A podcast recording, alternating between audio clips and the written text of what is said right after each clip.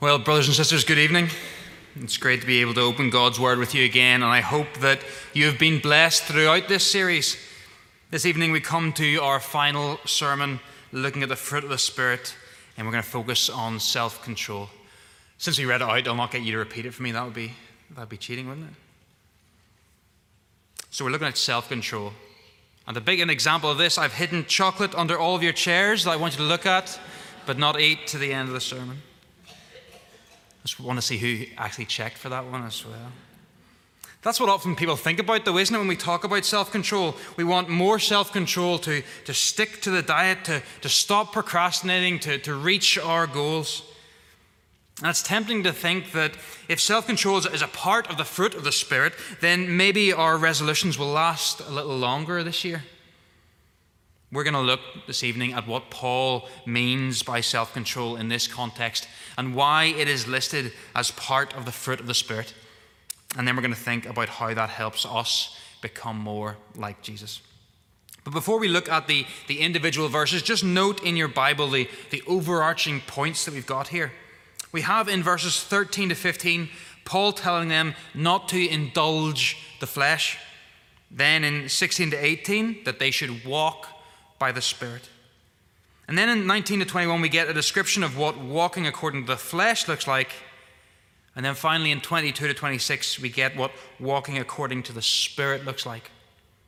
So the overview is you were called to be free. Then we've got the flesh versus the Spirit. And then two descriptions of the two different sides.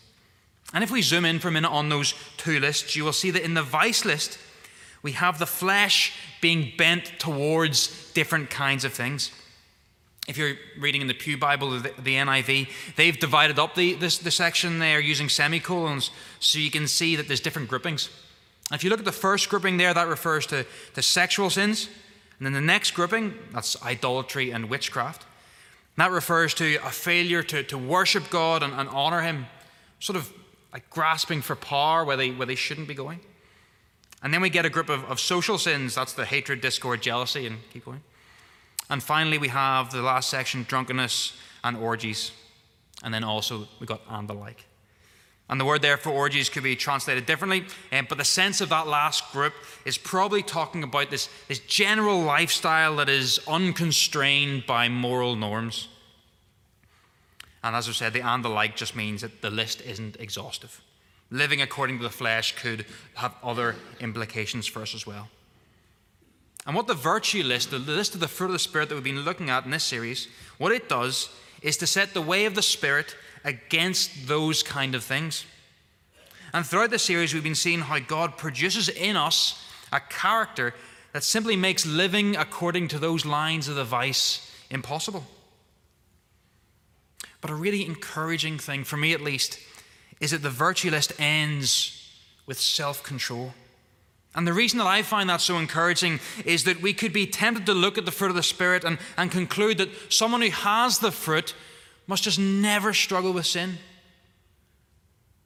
And then we look at our own lives and just think, I must not have very much fruit.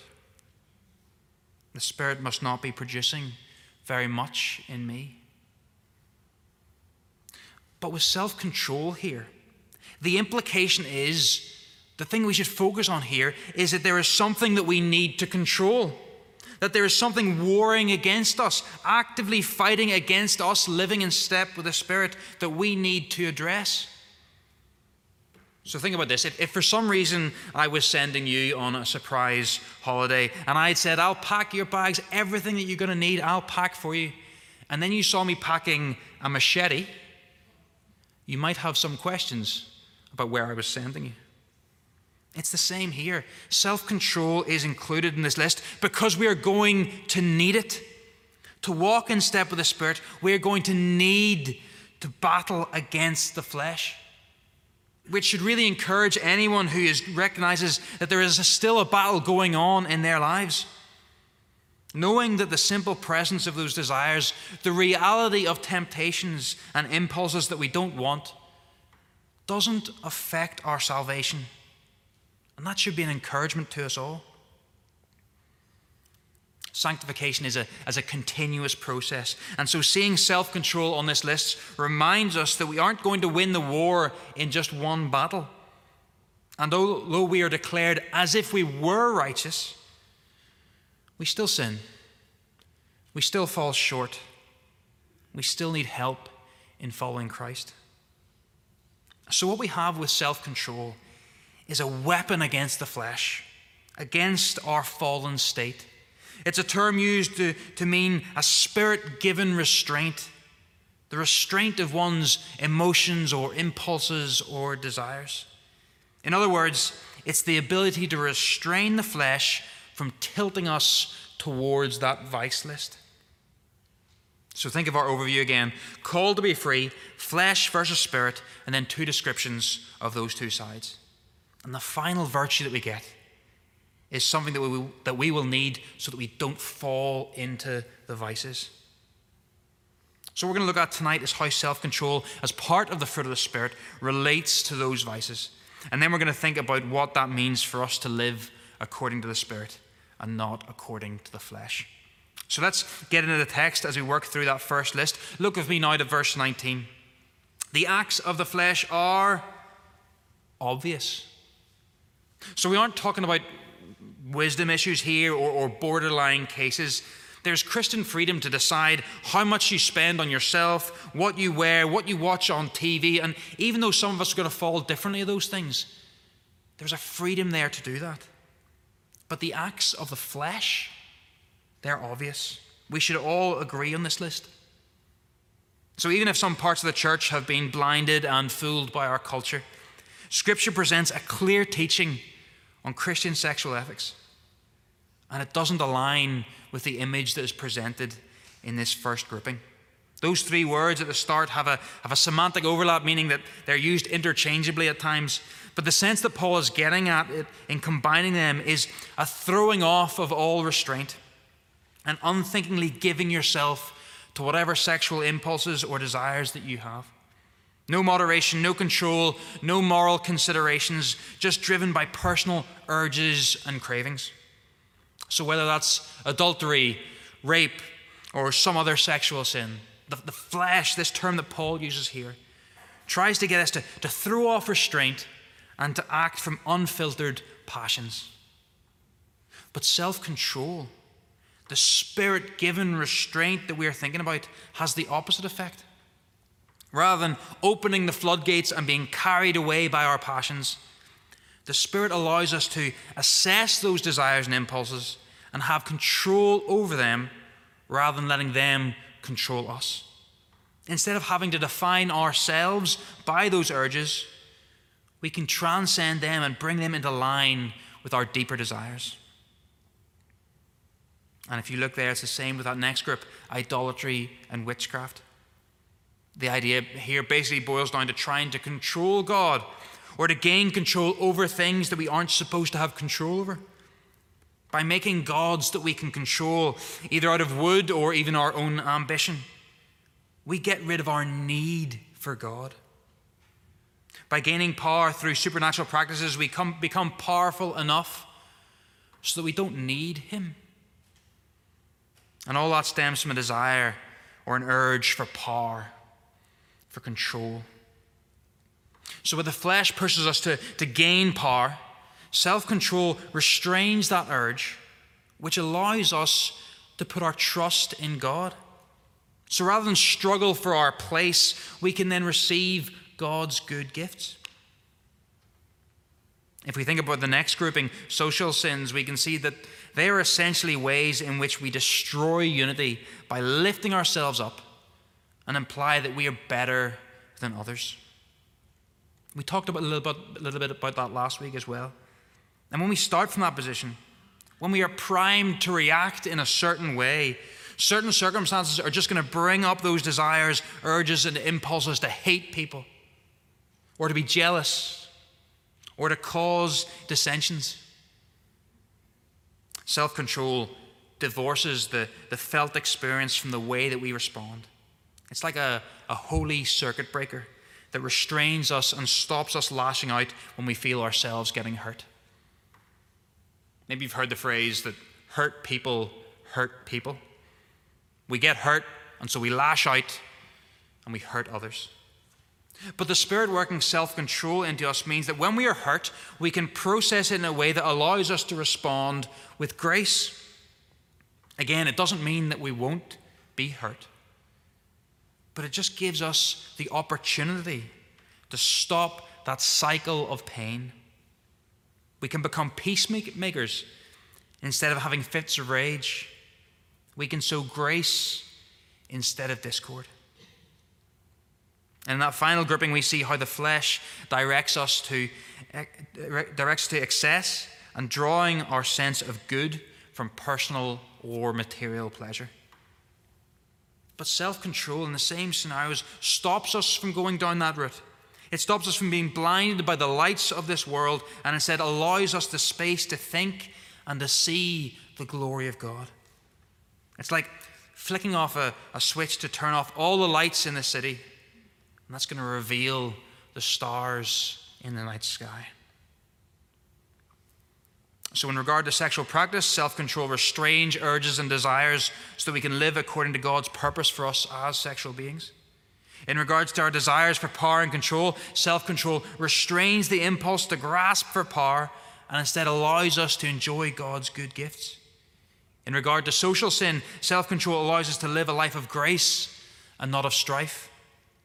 And in regard to an unconstrained life, self control allows us to ignore the distractions of this world so that we can see God's good plan for us. Left unchecked, the flesh draws our focus, it pushes our gaze downwards. And so we don't see the danger on the path ahead. We don't recognize the ways that sin entangles us and binds us and leads us further and further from the light. But the Spirit enabled restraint to not be distracted by the flesh, to see where that path leads, allows us the space to follow the other way. With these two lists, these two ways of living by the, by the flesh or by the Spirit, we can see a fork in the road. And left our own devices, we take one path the well trodden, downhill, gentle looking path with the wind at our backs. But self control is like having a map and being able to see that that path leads to a really dark valley. And even though the other path might appear uphill and more difficult and less traveled, it actually leads to the celestial city, to the place where we want to go.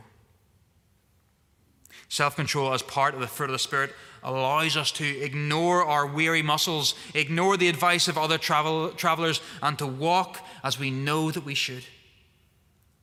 And so, really, this self control, way that Paul's using it, allows us to, to clear away the distractions so we can take joy in God's will and let His desires become our desires. Do you know, a wise person this week reminded me that in the middle of trials, we should remember that God gives us what we would ask Him for if we knew what He knows. Self control is the ability to trust in God's judgment and restrain those passions that He tells us to restrain, so that what we see will come to be what He sees. It's not about conforming to a standard, but about gaining perspective to love that standard. Because just having self control to restrain certain passions, that, that's not the point here. We aren't living under the law. This is not a new set of commandments. The point of the Spirit producing in us self control is so that we are free to look and see what it is that God is doing. Rather than getting stuck and sucked into the cycle of desire fulfillment, we are able to see the true path the, to the satisfaction of our souls.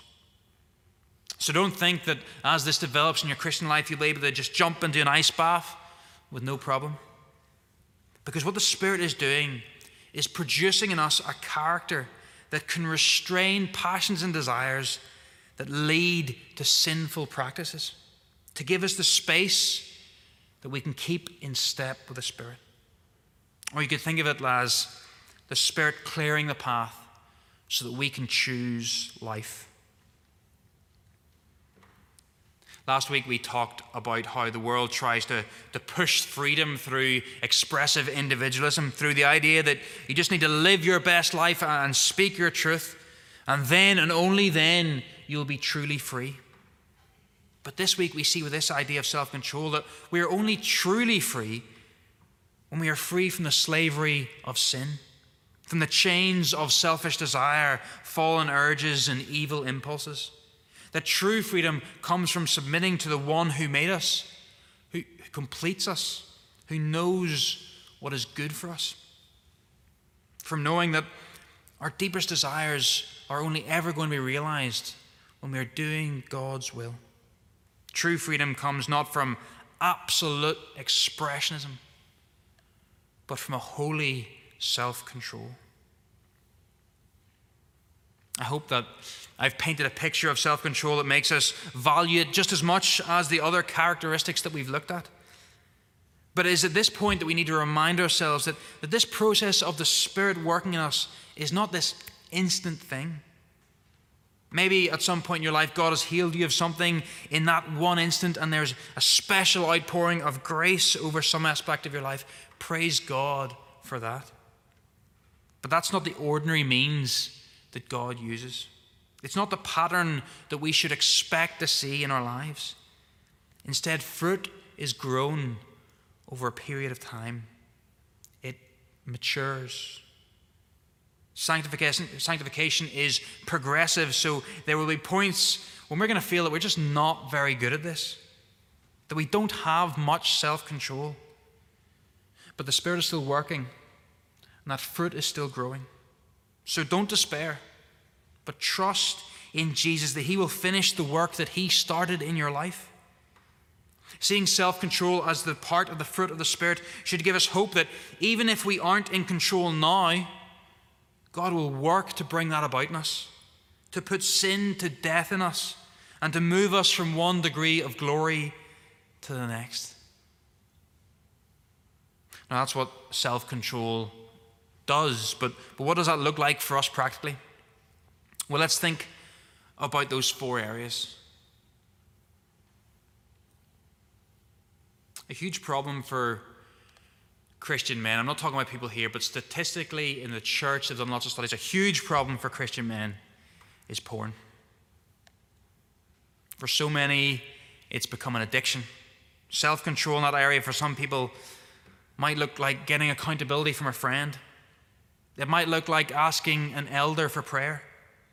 It might look like adapting behavior to be free from the practice. But it also might just look like a still, small voice, a quiet desire to be free. Something inside you telling you to stop, to, to look away. And if you have that desire to stop, that might be that tiny seed. But that might be what, the, what fruit that God is growing in you. And it might take time to produce the fruit of self control that you long for. But if you're not there yet, hang on to that seed. Pray that God grows it. He has given it to you because He wants you to be free and to follow Him. The simple presence of that desire, however sinful in your life, isn't greater than the Holy Spirit that is at work in you. And what about idolatry and witchcraft that need to, to have control over God? Well, self control is going to look like restraining those desires for independence and pursuing trust in God. It might mean a refocusing upon being faithful rather than getting results. It might mean taking time off work or, or settling for a lower income so that you can have time to pursue His purposes rather than your own. It could be a simple acknowledgement that you aren't God and putting in place a daily reminder of your need for Him. If we keep going, how self control relates to social sin might seem fairly obvious. Choosing the path of grace rather than the path of strife. Self control could mean working hard to adopt the opinion that, the people aren't out to hurt you, that your church family want the best for you. One of the best pieces of marriage advice I was ever given was to cultivate the assumption that your spouse isn't actively trying to annoy you or to hurt you or to do those things. It's to try and make our first reaction to all other people is not to go on a defensive when they hurt us, but to wonder what is happening in their lives that they are acting like that. To foster an attitude that refuses to assume the worst from people. So the next time that someone hurts you, try this. Just go away and every day that week pray for them. Let that be the habit that forms you rather than descending into hatred and strife. And finally, if you're living a life detached from moral norms, whatever that looks like, if you have bought into that lie of culture that pushes expressive individualism and the truth has become a personal feeling rather than objective and holy fact, then self control might look like a heartfelt, a heartfelt consideration of your life. It might mean taking time to reflect and be honest with yourself about what your motivations are. It might mean difficult conversation with friends or seeking out wise counsel. But the thing that stops you from going further into that rabbit hole, the restraint on your emotions, is the Spirit drawing you to Himself. It is Him clearing distractions so that you can look to God. Self control could look like holding on to that small desire for good. It might look like taking steps to actively trust in God or deciding how to react before things happen or reflecting on your life more. But whatever it looks like, we have to remember that God is giving us this gift of self control. He is producing in us the capacity to restrain desires, which is amazing news for us. Because no matter how entangled we are in sin, no matter how addicted, no matter how long we've been following those distractions, the one who is in you is greater than the one who is in the world. The Spirit is working in us, and even if it is the smallest pinprick of light in the darkness of your life, the dark cannot overcome the light. The road might be long and difficult. The journey might take all your life. You might have ups and downs, times of triumph and times of discouragement. But knowing that this is part of the fruit of the Spirit shows us that it is something that the God who began a work in you is sure to bring to completion, whether that's now in this life or in glory. The battle that you're in doesn't define you. It's not the last chapter of your story. It might feel like you're enslaved to it, whatever it is. But as God works in you through His Spirit and His Word and His people, you will start to see the reality that the flesh has hidden from you. You will start to see God transforming you, and you know you will know that it is Christ who will ultimately have the victory over the flesh. In a minute, I'm going to invite Christoph back up to pray for us and lead us as we respond to all God has said this evening through His Word. But as we draw our time together here to a close, I want to challenge you to think about what the Spirit is doing in your lives. Do you know Jesus? Has He called you? Has He given you the Spirit? If not, come to Him tonight. Ask Him to heal you, ask Him to come into your life. Believe the truth that He has set out in His Word. Believe what He has said. Believe His works on the cross. And if you have done that already, if you are here, if you're part of the people of God, know that that Spirit is in you. Whatever battle you're going through, whatever it looks like, trust that God is at work. Trust that He is working in you to produce and to cultivate all these fruit, this fruit that we've been talking about in this series. I want to challenge you to think what is the Spirit doing in your lives? Where do you need to restrain your desires so that you can look to God? What areas do you need to be considering so that you can deepen your relationship with God? How is He working to make you more like Jesus? So think and reflect this week. Are you willing to change? Are you willing to walk in step with the Spirit?